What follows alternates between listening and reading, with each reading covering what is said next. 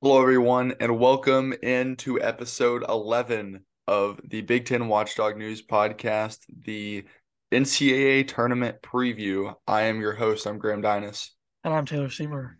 Before we get into the preview of the tournament and the review of the Big Ten Championship game, just like to plug all of our social medias. They're in the links in the description of whatever platform you're watching us on. YouTube, Apple, or Spotify. Make sure that you check us out at each of those platforms. Give us a follow on Twitter and on TikTok. Like the video and subscribe to each of our platforms and give us a follow. Yeah. Let's get right into it with the Big Ten Championship review to start. Yesterday, 2:30 Central on CBS. Penn State, Purdue ekes out a 67-65 win where they were up 14 points with about 5 minutes to go, and they really, really tried to blow this game.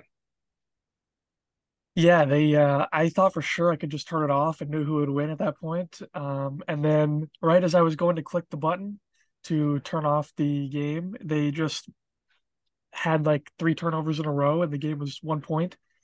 They were giving up layups to Penn State because they were just not inbounding the ball properly, which is, once again, pressure showing up and causing Purdue problems. Yeah, that's like we talked about how in the Ohio State game, there wasn't a whole lot of pressure that was put on the guards, but the Rutgers game there was. This game, the inexperience reared its ugly head once again. A lot of issues, especially like we said, down the stretch, inbounding the ball. Andrew Funk gets a tip, I think, or ends up with a layup.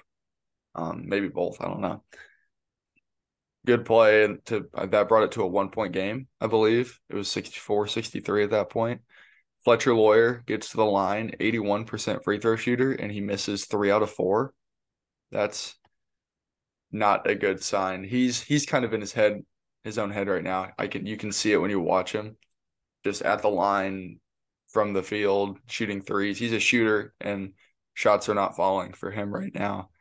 And, I hope that he has a good week of practice here and turns it around, because if not, Purdue could be in some serious trouble with a potential second-round matchup. Yeah, and I think they might be anyways just by who they've got in there. But I think he's in his head a little bit with all those turnovers he was getting from the pressure. That doesn't really help your shooting confidence, especially when you think you have the game wrapped up. You're looking ahead to what's next, and he was looking ahead to – obviously playing in the tournament. He's like, oh, I don't need these free throws. And then turns out you did need the free throws. Penn State was absolutely gassed in this game, playing their fourth game in 4 days. Jalen Pickett was able to get to the rim some of the time, but he wasn't ever finishing. A lot of the three-point misses were coming off front rim. They were short. You could just tell these guys didn't have their legs underneath them. And if they had, they definitely would have won because they played like the better team. Yeah, I thought they played like the better team for most of the game, except for a stretch there in the first half and a short stretch in the second half, which was the 14-point difference with 5 to go. Because, to be honest, that's not an overcomable amount as we saw, but it's not where you want to be when you know you're just as good as another team. If that hadn't happened, I think they had an easy shot at taking home the title. There's not a amount that this Penn State team couldn't overcome on a good day. The way that they play, they just play it differently than everyone else. They're chucking up all these threes. They can come back from any deficit. None of them are going to be insurmountable. What is insurmountable for them is trying to maintain contain Zach Edey, because they just fed him the ball over and over again, kind of similar to Ohio State. Neither team really has any size. Edey went for 30 and 13. 12 makes on 17 attempts from the field, which again, ho-hum for Zach Edey. It's just, he's a good basketball player, but he's a great basketball player because of his stature, right? Is that the general consensus? He's just tall. Okay. Are you serious? I'm kidding. Yeah, I think he's in play, but I do too. Yeah, he didn't play much of this game really at all in the second half. He sat on the bench for a lot of time, which I think is kind of how they got back into it too. Yeah, it's if he had these skills at 6'11", I would say he's a good Big Ten big man. He's leading this Purdue team to a 4 or 5 seed, but they're well coached and they have good pieces around him. But him being 7'4" is what makes him special, right? That's kind of the he's just tall argument. That's it's not even good. Not even that he's just tall, because he is good, but he isn't great unless he's tall. I'd say that's fair for him. Yeah, it was absurd seeing Penn State like go up for all these rebounds because they don't have a guy on the court that's above 6'6", and just like if they go for the rebound and he's in the area, I feel like they're fouling him, and I'm not sure if these are like, you know, they're hitting him on the arm because that's as high as they can get type of rebounds, or like what the deal was with that. But I just felt like there was a lot of kind of ticky-tack fouls on loose balls. And just like I feel like the way that he plays, and we talked about this in the first episode, he's getting a lot of calls for someone who is probably going to be facing a deficit as far as calls go just because of his stature. Yeah, and it'll be different come Thursday or Friday whenever they play. That's what I'm scared about. I think they'll have a wake-up call. I don't think Texas Southern or 14-20 Texas Southern or not conference champions Fairleigh Dickinson are going to provide much of a challenge in that regard. Those are easily the two worst teams in the tournament. But second round, they're playing on Sunday. If they're able to win, I'd imagine they are, and that's when I think. We always said that, but UMBC showed us that anything is possible. Yeah, sure. I don't see it happening. It's a, like, what, 1 in 140 chances at this point? 14-22, Texas Southern to the round of 32. I would, yeah. Bet the house. We made the left leg argument, or the left leg bet with Ohio State winning the tournament. I'll match that if Texas Southern is playing a second round game. So, yeah, that's kind of where we're at with the Big Ten Championship. It was a really good game. I'm excited that Penn State made it that far. Good for Coach Shrews and the guys. And we'll talk about their matchup here in a minute. But first, let's get into the snub of the tournament, which is Rutgers. Absolutely. I thought that they were a lock to get in after they beat Michigan and played Purdue close. The committee didn't agree for whatever reason, putting in a couple of West Coast teams in Arizona State and Nevada. What are your thoughts, Taylor? I thought that the winner of the Michigan-Rutgers game was going to get the last spot, whoever it was. So when Rutgers won, I didn't think they were firmly in, but I thought they were in. And to see them get snubbed by Nevada, of all teams, who ended the year on 3 very bad losses, kind of was interesting in my mind. I feel like I like kind of in ways what the committee did, because like Texas A&M, I feel like is vastly underseeded, but I understand why, because their non-conference was so weak. They're judging more based on the non-conference than I think they probably should be, but they're trying to get teams to play competitive non-conference schedules. And Rutgers is never a team that plays that good non-conference. They get all their quality wins in the Big Ten play. And then on top of that, you blow a double-digit lead with 90 seconds left against Minnesota. That is a killer. I think that might have been the dagger. That might have been the one that got Nevada up there. It definitely was. But then they turn around. They beat Michigan. They play a great game against Purdue. They're obviously one of the, 48 best teams, however many auto bids you're putting in ahead of the at-large teams. I feel like they're definitely on the right side of that cut line. They're better than teams that are in the field. I thought they should have been in, but you can't be mad at anybody except yourself for a couple of the losses that you had that you didn't get in. I agree. But at the same time, I mean, Arizona State didn't do anything special. Nevada Well, Nevada's last. They've lost three in a row, and their last game they got blown out by San Jose State. So, San Jose State is probably better than Minnesota, but I'm not saying any of those teams that were in the last four in or first four out all couldn't have an argument to be in and both be out simultaneously. So the committee just had to pick four of them that they thought were the best.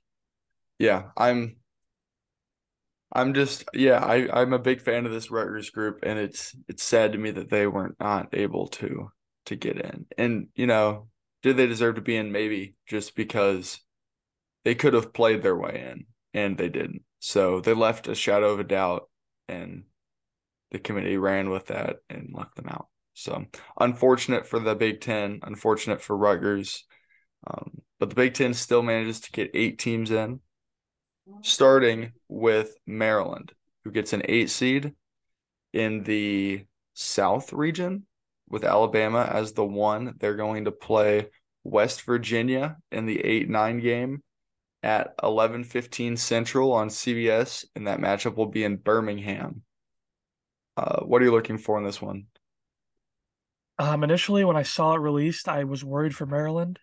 Upon doing research, I think they'll have a better shot than people were giving them credit for. Mostly just because West Virginia got in by being 4 games under 500 in conference play, which just blows my mind how they got a 9. It's the Big 12, best conference in basketball. That's no shade on the Big 12, but I mean, come on. I feel like West Virginia at a 9, that's probably about where I had them. I'm not entirely sure where I have them on my bracket. And Maryland at an 8 is the same way. This West Virginia team is not exactly like Bob Huggins' West Virginia teams in the past. They get up and down a lot. They have strong offensive pieces at the guard spots. Eric Stevenson, Keaterian Johnson, Emmett Matthews is kind of – he plays the 4, but he's probably a 3. They've got Trey Mitchell as their 5, but he shoots it. And then Joe Toussaint is kind of like the head guard. It's a fun group. They're really fun to watch. I haven't seen them do as much like full court pressure as the old Press Virginia teams, but a very good group nonetheless, and I am not ecstatic about Maryland's draw at all. I think West Virginia is probably the better team, especially playing in Birmingham, which Maryland's not bad on neutral court. We've talked about that. They're bad on the road, but this West Virginia team's really good. It's an 8-9 matchup. I'm 50-50. Where do you stand? I think I'm also 50-50, obviously. It's 8-9, but it'll probably be a defensive, juggernaut game that is just but being in Birmingham is going to be bad for their second round matchup, because then it's basically a road game. Yeah, that is very true. Alabama got very lucky for either team, in my opinion. Yeah. If I'm making a pick for this one, it's going to come down to how well Jameer Young plays for Maryland. He is the catalyst for the Maryland offense. He is what drives them offensively. And I think West Virginia just has more options offensively, and they're better coached. Kevin Willard has a strong track record of playing in this 8-9 game and not winning. I'm going to pick West Virginia, I think. I'm going to take Maryland. I'm 55-45 on that, maybe 60-40. Okay. I like Maryland because people are just solely for the fact that people are discounting them. Yeah. It's going to be a good game regardless. I like this Maryland team a lot. Hopefully they're able to pull through and then challenge Alabama. We will see whenever we do our first round recap, second round preview show that will probably come out Saturday morning. All right, second matchup, 3:30 Central on Thursday on TBS in Des Moines, Iowa, in the East region, Or are we in the West? In the West. Is it the West? Okay. Yeah. Yeah, because Purdue's the East. The West region. Arkansas, Illinois. I'm going to read. The Brett Bielema Classic. Oh, I didn't even think of that. That's a good call. I'm going to read you the two lines of notes I have on this game, and I want you to tell me which team I'm talking about. A lot of young talent that did not live up to preseason expectations. Illinois? It's both. I figured it was both. It's both. But... this Arkansas team, what they bring to the table, again, we're going to see a lot of Big Ten SEC matchups. At least I think there will be three of them on Thursday. The SEC has athletes, is what they have. This Arkansas team has two really strong freshmen, Anthony Black and Nick Smith, who are both projected top 5 picks in the NBA draft. Now, Nick Smith's been dealing with a lot of injury. They have Ricky Council as kind of their leading scorer. Debo Davis, Devontae Davis has been hurt recently. I'm not sure if he's back or not, because I wasn't able to watch their last game against Texas A&M. But they have just a lot of really, really good athletes that have dealt with a lot of injuries. They finished 8-10 in the SEC, good enough for 10th, which take that for what you will. Thoughts, Taylor? I haven't got to see much of Arkansas this year, in general, but upon filling out my bracket, I had this was the last game I couldn't decide on because I didn't know if I wanted Illinois to not make the second weekend off this game or off Kansas's game for the 18th year in a row now. And, you know, I just can't decide, but I think I'm a believer in Musselman. So give me the Hogs. Congrats, by the way, on your 3 seed in the NIT. I hope that Toledo game is a good one. It'll be electric. You know, I was looking at that the other day. I was looking at that last night, and we could just bring home the banner. That NIT banner is going to look just it's going to be the center point of Chrysler Center for years to come. Hunter Dickinson still one more banner than you've hung in 18 years. He is the best big man in the NIT tournament. I love that. I love seeing that. I watch the NIT selection show. It's just hilarious. They give them like a half hour. Just read all the teams, say one thing about each of them, and move on. It's great. Anyway, back to this game. This game has the potential to be the best game in the first round. And I think a lot of people would agree with that, just because each of these teams have, at their best, are top 25 teams, top 15 teams at times. Illinois, I think, matches up with this Arkansas team better than a lot of other Big Ten teams would, because we can get out and run. We have athletes. We can guard. And so I'm going to pick Illinois for the sole fact of Brad Underwood. Brad Underwood does not lose first-round games at Illinois. But he doesn't win second-round games. Second-round game, I'm not so sure about. But this year's different than the past two. The past 2 years, we've had expectations to make the Sweet 16 as a 1 seed and then a 4. This year, you know, it's house money if we can knock Kansas off, which I will be put in a mental spiral during that game as a lifelong Kansas fan. I'm torn. There's no need to worry, Graham. The Jayhawks are moving on. I tend to agree with that, but that is going to be a not very fun 135 minutes for me. But then after, as long as it's not Arkansas, then there's a 100% chance that one of my teams is making the second weekend. So spin zone, that's the positive aspect on that. Well, I think it's 100% chance anyways, because we know Illinois isn't, but Kansas will. So you can tip the scales any way you want. If it's Kansas against Illinois, it's an 100% chance that either one of them is making the second weekend. So yeah, first round pick. Go ahead. I'll say one last thing on this matchup is it'll depend on how Mayer plays. I think he'll be the key to this game. He's played rough in recent weeks.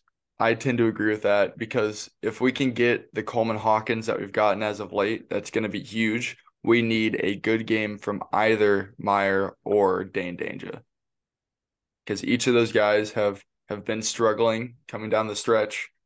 Terrence has been good. Coleman's been really, really good.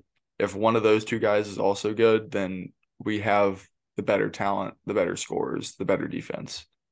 So that is my hope, is that we get one of those guys, are in their bag, and play a strong defensive game. So I'll pick Illinois to win this one. Hopefully they do. And then I can be, put to death for an hour or for 2.5 hours on Saturday. It's probably going to be, I'm sure that if that is the matchup, maybe either matchup with Arkansas or Illinois, that will be a standalone game on Saturday, because those are some bigger markets. I don't get to make that decision, but I could see that it being an interesting one that they would look to do that with. Yeah, the Des Moines game, so they'd probably get Texas as well against whoever they're playing, which would be this A&M Penn State matchup, which we'll talk about in a couple games. So yeah, I could definitely see that being the standalone early games on Saturday. Okay, Auburn and Iowa, the Bruce Pearl game, 5:50 Central, TNT, Birmingham, in the Midwest region. Now these two, go ahead.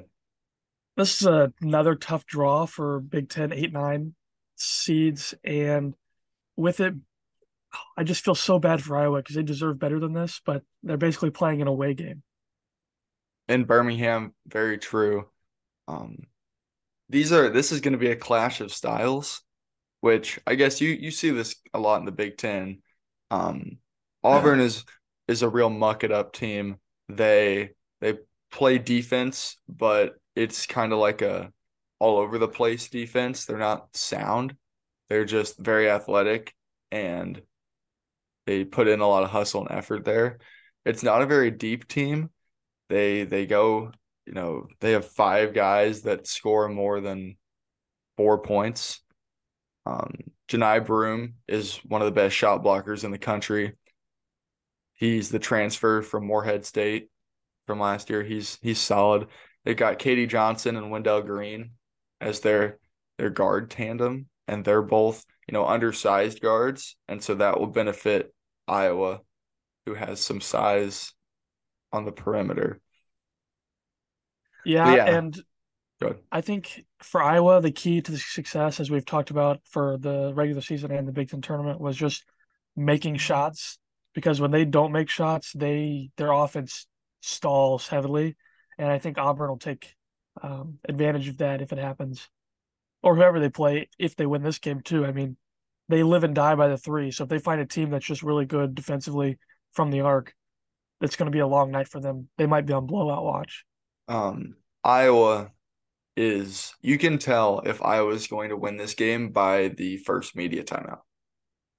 If they're winning 9-2, it's over. They've already won. Yeah, I think if they're not, if Fran doesn't give a stare down again by the second media timeout, flip the channel. There's a better game on. They're going to get blown out. Yeah, except I believe that this is the first game of the late window for the Thursday games. So wait like 20 minutes, and then you can flip it to whatever game is starting after. I'm not sure. I'm sure The Bachelor's on or something crazy like that. On a Thursday? During the tournament? No way. Yeah, it's clash of styles. We've seen the team that I'd compare this Auburn team to in the Big Ten is a Rutgers-type team, maybe a little bit better, just better athletes. But Iowa handled Rutgers both times they played, so that's a good sign, I think. Yeah, I think they really do have a shot to win this game and the next, like I said, but they're going to need offensive help because we know they have no defense. Yeah. I'll I was big on Auburn whenever I was making this pick. I might change my pick and go with Iowa to make the second round and play on Saturday, but I don't think they're going to beat Houston. But they can win this one, I think. Houston's down with some injuries, though. Yeah, I mean, as we saw when they played Memphis, but I don't know if that's enough for Iowa to overcome. Memphis is much more athletic than Iowa. Yeah. And so is Auburn. But it's all about making shots, which, again, Chris Murray, Peyton Sanford, Patton, Connor McCaffrey, these guys have to make shots. And Iowa plays really good at home. On the road, they're like 50-50, and this is basically a true road game for them. Like I said earlier, being in Birmingham, which is probably like an hour from Auburn. I think they might struggle if the crowd is raucous. That's true. And Auburn is probably going to travel pretty well. They have the jungle is pretty strong, that fan base. So I'll take Auburn here. Okay. I could go either way with this pick. Now that you re-brought up this is going to be essentially a road game for them, I can definitely see it going either way. I'll stick with my Iowa pick, but I don't know. If you ask me again tomorrow, I may change my mind. Okay. Game number 4 of the Big Ten on Thursday is in Sacramento on True TV, 6:35 Central, Boise State and Northwestern. Boise State out of the Mountain West. Pretty solid defensive group. They finished second in the Mountain West, lost in the semis of their conference tournament to Utah State. Any thoughts on this one, Taylor? Yeah, I think Northwestern just got hot at the right time during the regular season. Not to say that they're a bad team at all, but I don't know if they are made for March good. And for that, I think, I don't know, Boise State's going to play defense. They're going to be ready to go. That's kind of what they do. And I don't know if Northwestern beats you with their offense. I think, with Bowie and Adige, although their defense is nothing to shake a stick at either. They completely turned that around, and that's why they had so much success there against some of the best teams. But I think this might be closer than people think it is for a 7-10. It might be closer to an 8-9 coin flip. I have a strong aversion to the Mountain West. That being said, or in the tournament, I like the Mountain West. I think it's a great league, but in the tournament, it's hard for me to pick them personally. Last year you saw it, Colorado State, San Diego State, Boise, and then probably Utah State. I think they went 0-4. I think those were the 4. It wasn't pretty. And I was a firm believer. I'm no longer a firm believer in just the conference in general. That being said, this game is going to be a first to 58 is going to win. Yeah, I think both teams really focus on the defensive end. That being said, I don't know. All 4 of these first games are really true toss-ups just because the Big Ten was so mid this year. I mean, my heart wants to pick Northwestern just because they were the dandy of the Big Ten season. But I don't know. I think the Mountain West will redeem themselves. I'll take Boise State in this one. That's tough. I'm going with Northwestern again. I think this Boise State team is really good, probably better than Northwestern, if I'm being honest. But in a March setting, I guess it's also in Sacramento, but it's not like Boise and Sacramento is a fun drive for 2.5 hours. That's a haul.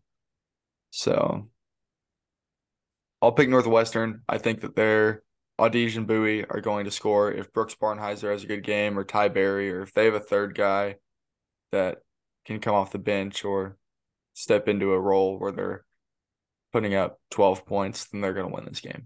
And so I'll go with Northwestern. I don't think this means the Cats can't win this game.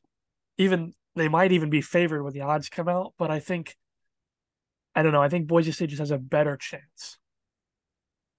Yeah, I mean, I think they're probably a better team. But yeah, I'm going to go with Northwestern. Not a whole lot of faith that they're going to make a second weekend either if they're second round matchups UCLA. So We'll see. If they get there, we'll talk about that in the next one. All right, and then the final game of Thursday is another probably the at least one of the two best games of the first round, in my opinion, with Arkansas, Illinois. A&M, Penn State, also in Des Moines, 8:55 on TBS. I'll let you start on this one.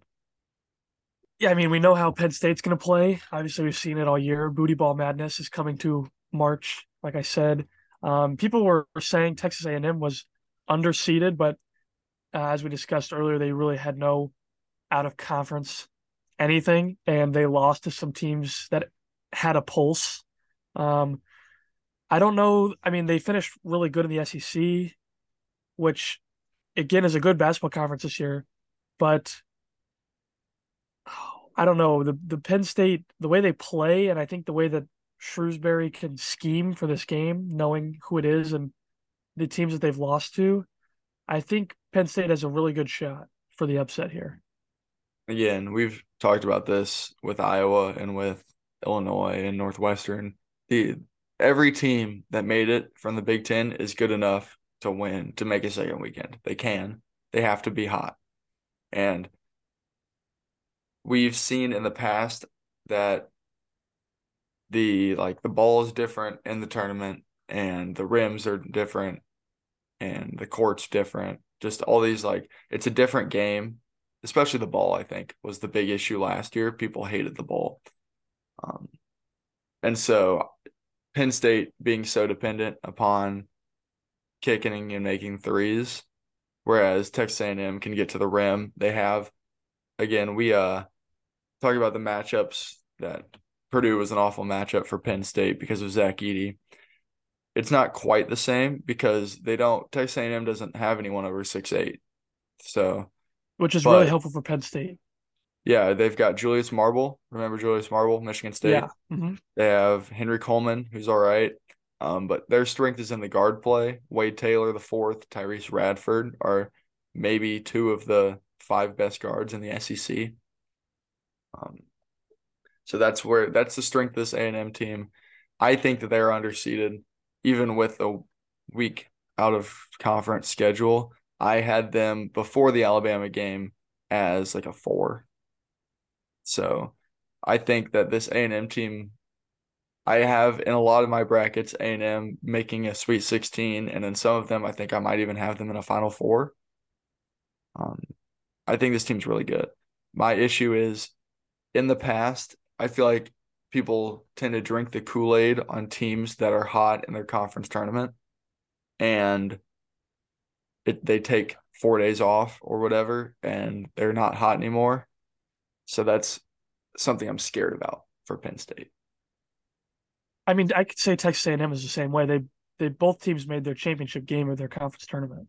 But A&M was 15-3 in the SEC and fighting for a top 4 seed, most people thought, whereas Penn State was the 10th seed in the Big Ten and finished 500 in league play.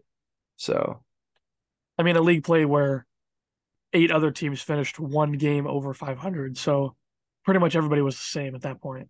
Yeah, but I don't know. Yeah.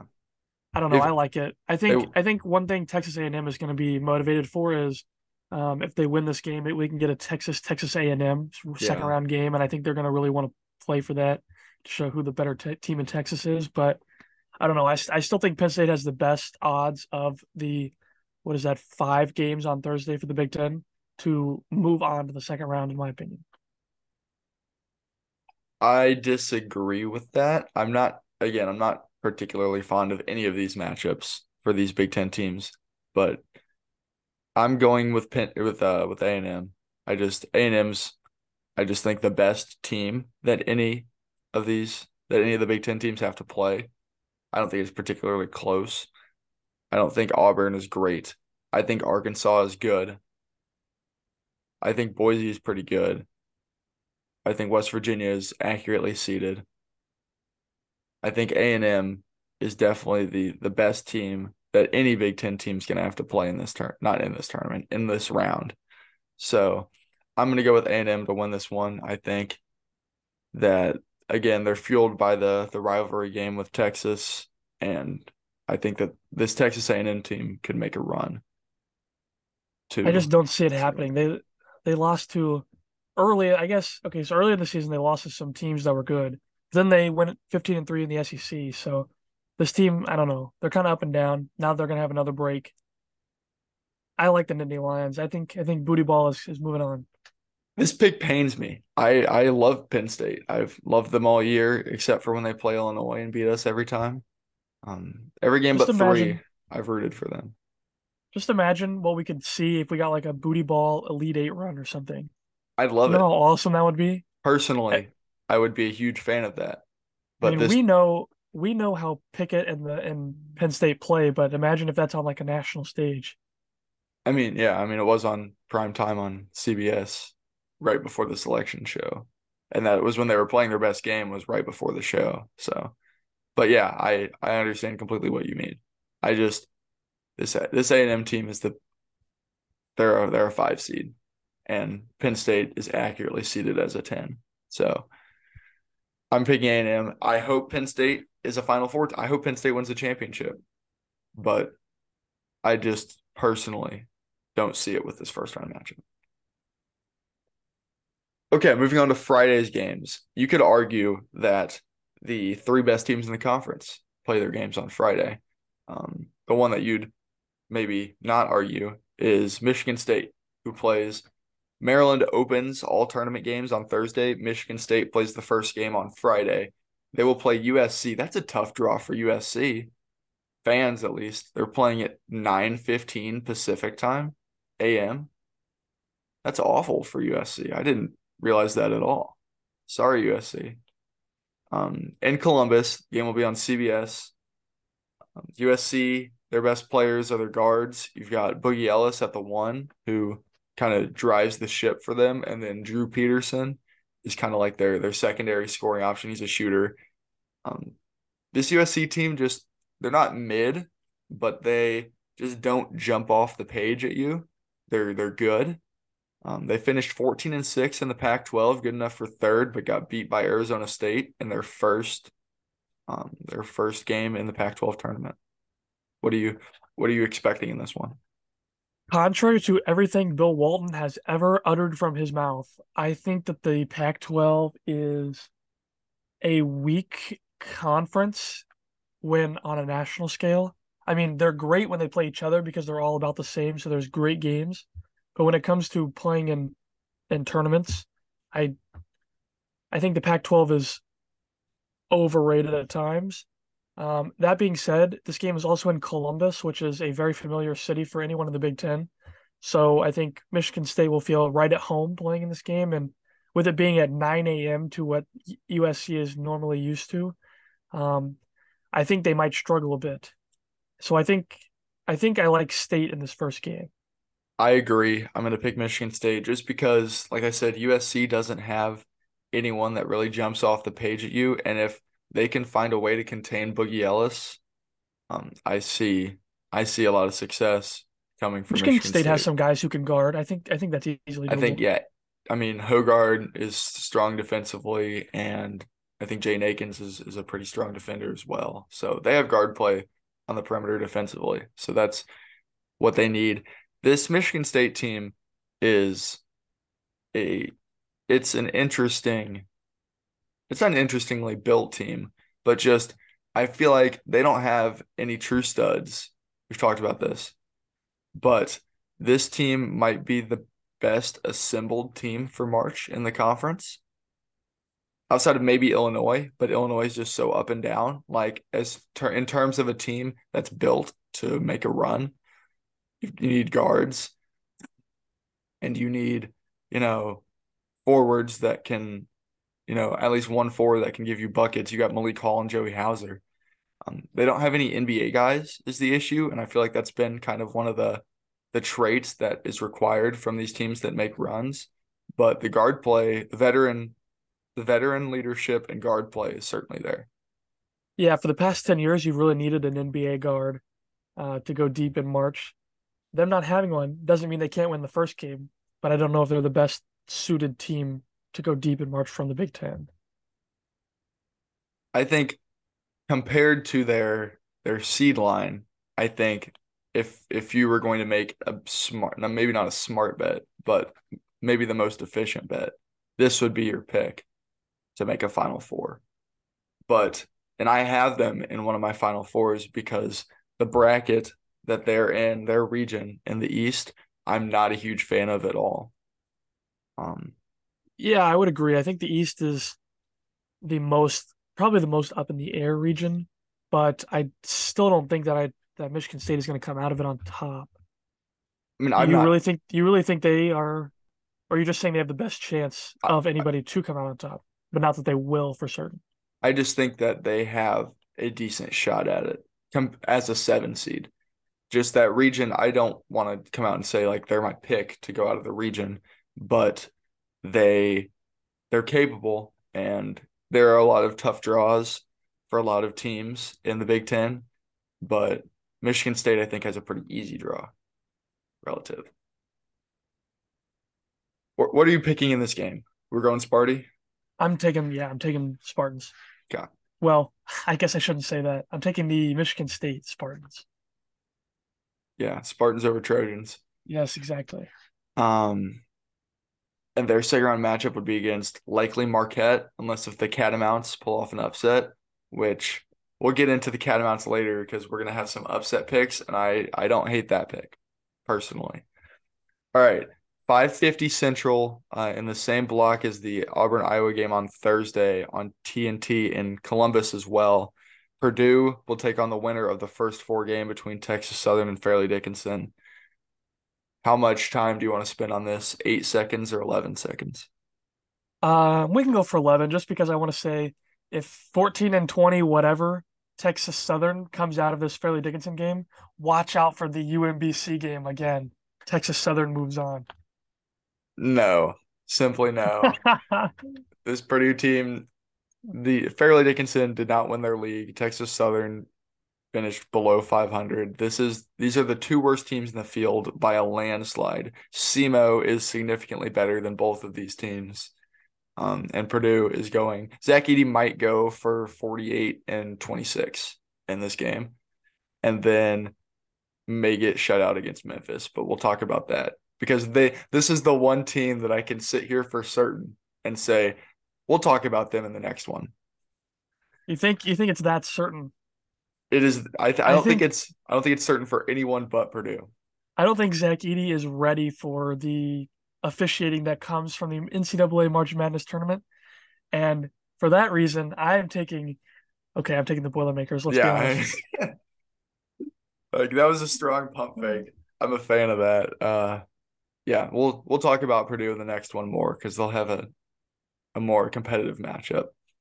The final Big Ten team in the field is Indiana. They'll take on Kent State at 8:55 Central on TBS. They play in Albany, which is kind of a tough draw, but I was looking at it, and none of the top 16 seeds are true Northeast teams, except maybe Connecticut. So I guess Indiana may have been the last 4 seed, and so they just got stuck up there in Albany. But they'll play Kent State, which is a strong Midwest battle. This Kent State team is definitely the best of the 13s for the bracketology that I did, and I posted our bracket every once in a while. The seed lines for the teams that were on the bubble, and basically the 1, the 2, and the 3 were pretty safe. And then about 4 through 11, there's a lot of discrepancy with how my metric did it compared to how most people did it. But once you got into the automatic qualifiers from the mid-majors and low-major teams, it was pretty spot on. I think I might have missed like 1 seed line. So Kent State is the best 13 seed. Indiana is going to be challenged by the best team in the MAC, who is 28-6, I think. They're really good defensively. They have the player of the year in the conference in Sincere Carey. And this is not a gimme for Indiana in any sense of the phrase. No, I don't think any game in March is really a gimme. And except Purdue against whoever they certainly play. Isn't anymore since UMBC pulled the craziest game I've ever seen in my life So now the 16 seed also has a win. So every seed does. But I don't know. I think I like what Woodson can do. And I think Indiana, people don't think they're as good as they – people are giving them less credit than they should just because of where they finished in a mid-Big Ten. But I think Woodson will have this team ready for March. You could see them go deep. I think that they're capable. Again, I said I like Michigan State's draw. I think Indiana is probably the best built team for a Final Four run at this current juncture. That being said, I also could see them falling at any point, and that's just the kind of the way the tournament goes. But this Indiana, I'm not certain. There are teams in the past that I've been certain, like, this team is at least a second weekend team. This team is definitely making a Final Four. I have no certainty with this Indiana team. Yeah, they've played inconsistently, but who hasn't in the Big Ten? So, I mean, even Purdue there had, what, 2-3 week stretch where they lost three games or something? Yeah, so. They got the court storm back-to-back-to-back times. I mean, this year is just a conundrum for college basketball, and I think it's the portal is what's doing it, because there's no true team that has a leg up on any other team. All the one seeds, I'm going to say, are fairly equal. And in the past, it's been now 7 years since a non-one seed has won the tournament. But this year could definitely be the year because there's so much parity going around. We just saw Texas blow Kansas out of the water. And there are two. Then again, the last time Texas won the Big 12, they got bounced in the first round by Abilene Christian. You're familiar with that game. I am, yes. Yeah, so that was you never know in March is what I'm trying to get at. And so this Kent State team is one of the strongest mid-majors in the field. And they can exploit this matchup, I think, potentially. I mean, anyone can do that, but I still think the Hoosiers win this game. It may not be as comfortable as they want, but I like Indiana. I'll also pick Indiana. I'm hyping up Kent State. I think this Kent State team is really good. I don't think they're going to win this game. But they can, is essentially what I'm saying. And their chances are probably better than what people are going to give them credit for. Yeah, no, I think it'll be a close game. It might be 5 points when the final buzzer sounds, which is nothing to scoff at for Kent State at all. I mean, Indiana's a great team with a great history, but I think the Hoosiers come out with it in the end. Great. Okay, so those are our picks for the first round games for all the Big Ten teams. Yeah, I'm curious to see how the Big Ten goes this year, because the past 2 years, the Big Ten has been the juggernaut. They're getting 9, 10, I think maybe 9 teams both years, all pretty highly seeded, and then not having success this year. 8 teams. Not having success except for the Wolverines, who had to carry the Big Ten on their back the past couple of years, making an Elite Eight and Sweet 16 the only team to do so. And so 0 Final Fours for the conference in the past 2 years. And so, yeah, they just this year you're seeing, I mean, Purdue's the one, and then no one else is a real threat at this point. So we'll see if the conference as a whole kind of plays more loosely. And can win some games and see if we can have some underdogs like Penn State or Northwestern make a run. I'm not particularly hopeful, but you never know with this conference. Just the biggest enigma in all of college sports, and maybe all of North American sports, is the Big Ten basketball. That's what makes it so great. Can we talk about how happy the sickos are in the Big Ten this year? I mean, we had the whole Big Ten West debacle in the football season.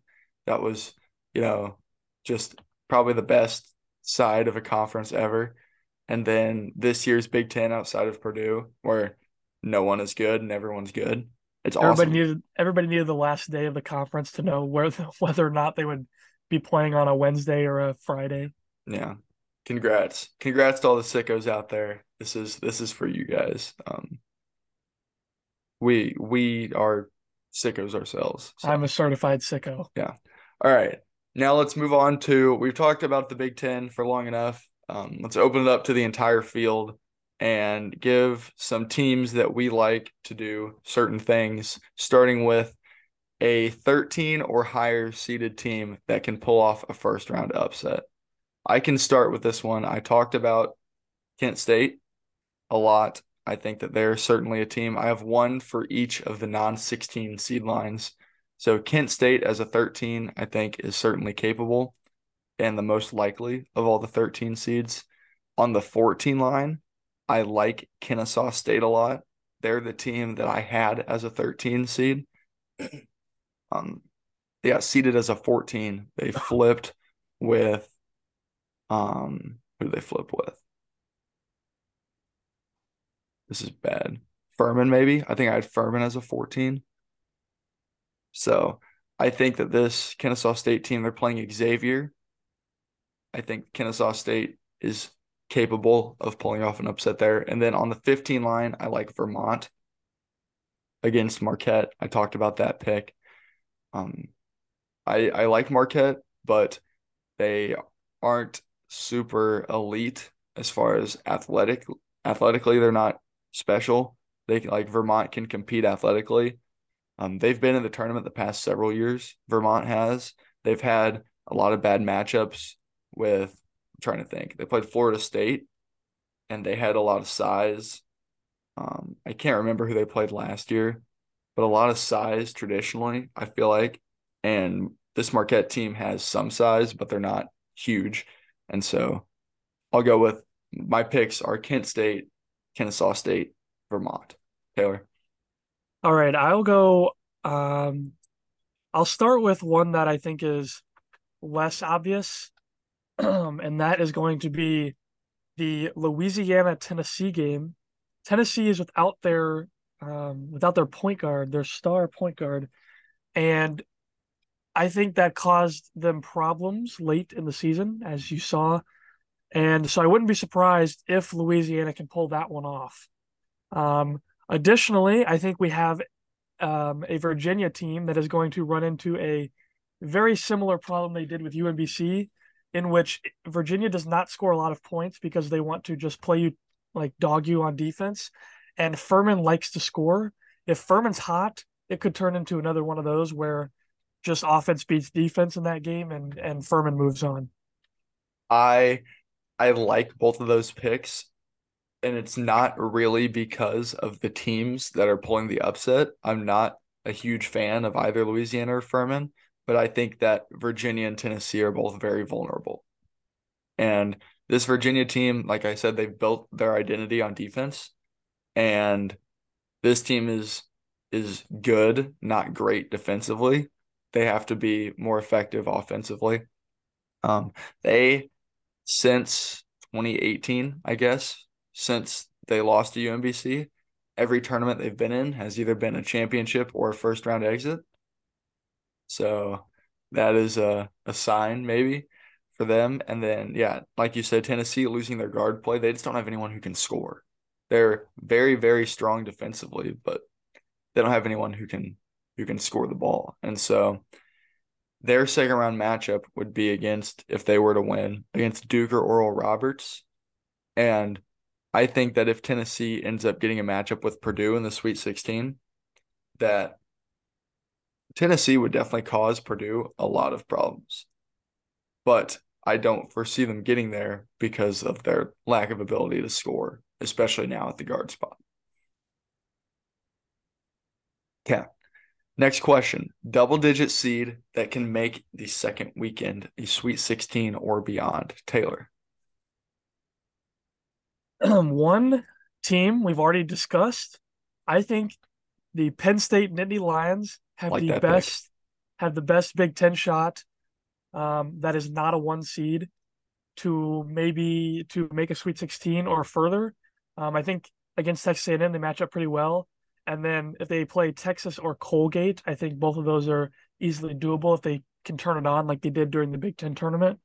A sleeper pick, and I'm going to have to go against a Big Ten team here. I think Boise State can do it. If Boise State beats Northwestern, then they're going to play either UNC Asheville or a injury-ridden UCLA team.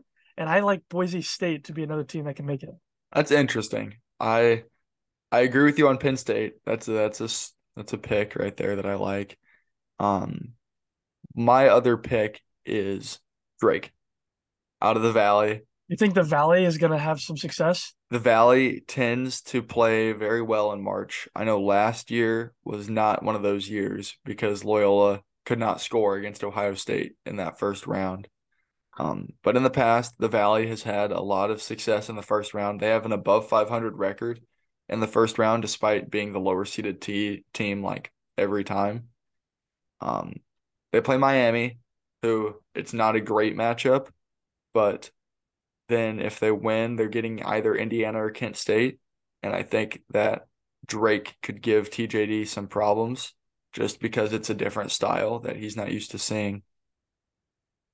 Just the Valley is good. I watched Drake play all the way through the Valley tournament, and they looked unstoppable. They have a week of rest that almost no one else has.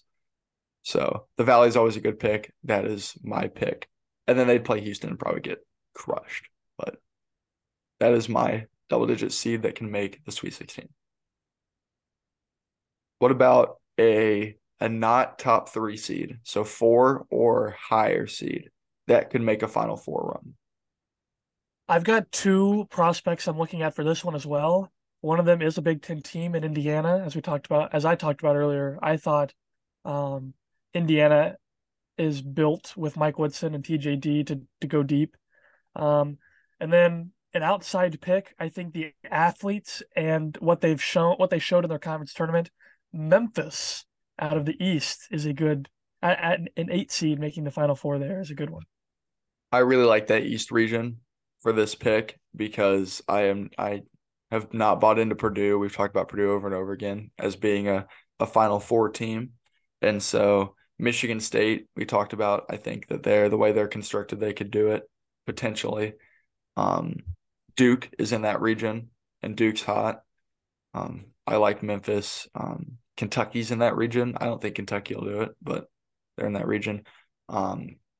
Texas A&M is a pick that I have just because of how good they've been lately and how underseeded they are. I like their path. I think that as long as they can get past Penn State, I think that they can definitely beat Texas. I think they can beat Xavier, and then I think they can beat Houston.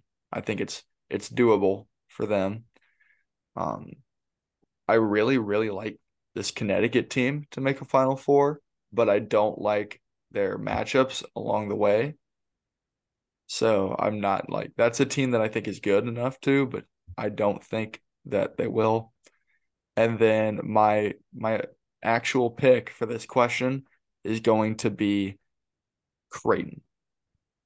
As a 6, they remind me the most of the Carolina team from last year. They're starting 5 in Alexander and Nimhard, Arthur Kaluma, Baylor Shireman, and Ryan Kalkbrenner is arguably the best in college basketball. And they come in as a 6 seed because they were playing without Kalkbrenner for like 6 games in December and lost all of them. So they got off to a slow start, and they're being penalized for that. But they have a lot of talent. They would have to go through a lot of teams that they're already familiar with on their way to the Final Four. And yeah, if they shorten up the rotation and they go 6-7 guys, they have all the talent to make that run. And I think the bottom half of their bracket's easy. They just have to beat Alabama, which I think they can. I think Alabama is very beatable. They've shown it of late. They had so many close games, even at home, that they just, eked out in the end. I think it's doable. There's not a true team in this bracket that I think is like a Final Four lock. And that gets us into our next question, which is who is going to win the tournament? Who is your pick as of 9:43 a.m. on March 13th, on Monday? Who are you looking at to win this tournament? This is a tough one. I think some of the best shots to win the tournament are some of the 2 seeds. I think Texas is playing really hot right now. If Memphis and Marquette, like I said earlier, Memphis it has the chance to make the Final Four. I think that is going to be the Elite Eight matchup. If Marquette happens to win that game, I like them. But there's no real consensus, I don't think, national champion pick this year that is just stands out so much. Completely agree. Yeah. Like I mentioned earlier, it's been since the 2016 Villanova team since a non-one seed has won this tournament. I don't like Purdue, and we've talked about that. I don't like Alabama. We've talked about that. I think it's going to be either Houston or Kansas. I don't like Houston if they are going to have these injured guys not continue to play. I agree. If Marcus Sasser's out for the tournament, that's not a good look for them. So I think the only one seed that has a chance is Kansas. But then again, when was the last time we had a repeat champion? So I don't know Florida, if I like any of the one seeds. 15 years ago. I think that Kansas is – out of the one seeds that are built, probably they're definitely the safest bet, I would say. They're also probably the most well-constructed roster according to the formula of this is how you win games in the tournament. They have Jalen Wilson, who's a veteran guy. DeJuan Harris is one of the best guards in the country. And then Grady Dick is NBA talent as a freshman. I think that they're capable. The only thing that scares me about Kansas is their draw, because every round after the first is going to be a huge challenge. Yeah, nothing's safe. They'll get UConn, St. Mary's, or VCU after having either Arkansas or Illinois. All three of those teams can give them problems. Gonzaga and UCLA out of the bottom bracket.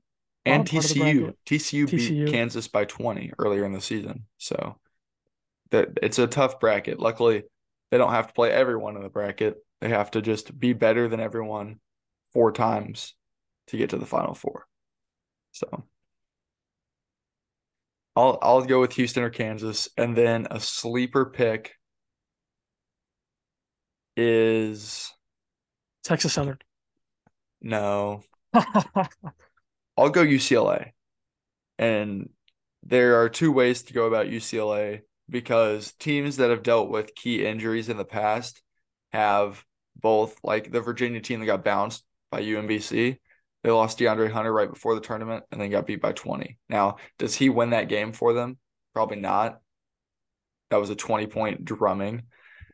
But then there are other teams that lose their guys and they make runs. And I think this UCLA team is well-equipped for the tournament. They have, again, elite veteran guards and Tiger Campbell. They have NBA guys. Well, they did have NBA guy and Jalen Clark. But they have Jaime Jaquez, who gets you buckets. He's a veteran leader. So UCLA is a team that I like.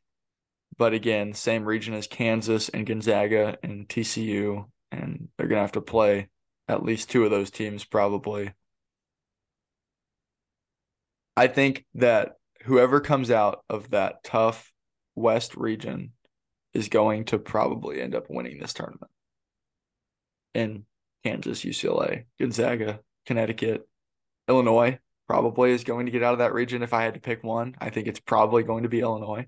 And so they're probably the favorite to win the title.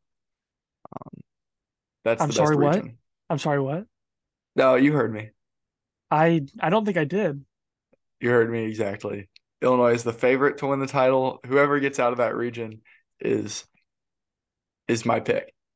Once it gets to the Final Four, they let you do the second chance bracket with just the Sweet 16 teams. Whenever it comes to the third chance bracket for the Final Four teams, if the team that comes out of that region is Boise State, they're my champion. All right. Boise State's got a good shot, I think. I mean, Northwestern, and then I think they can get a UCLA on a bad night. From there, they just need a couple of the teams at the top to lose, and they're through.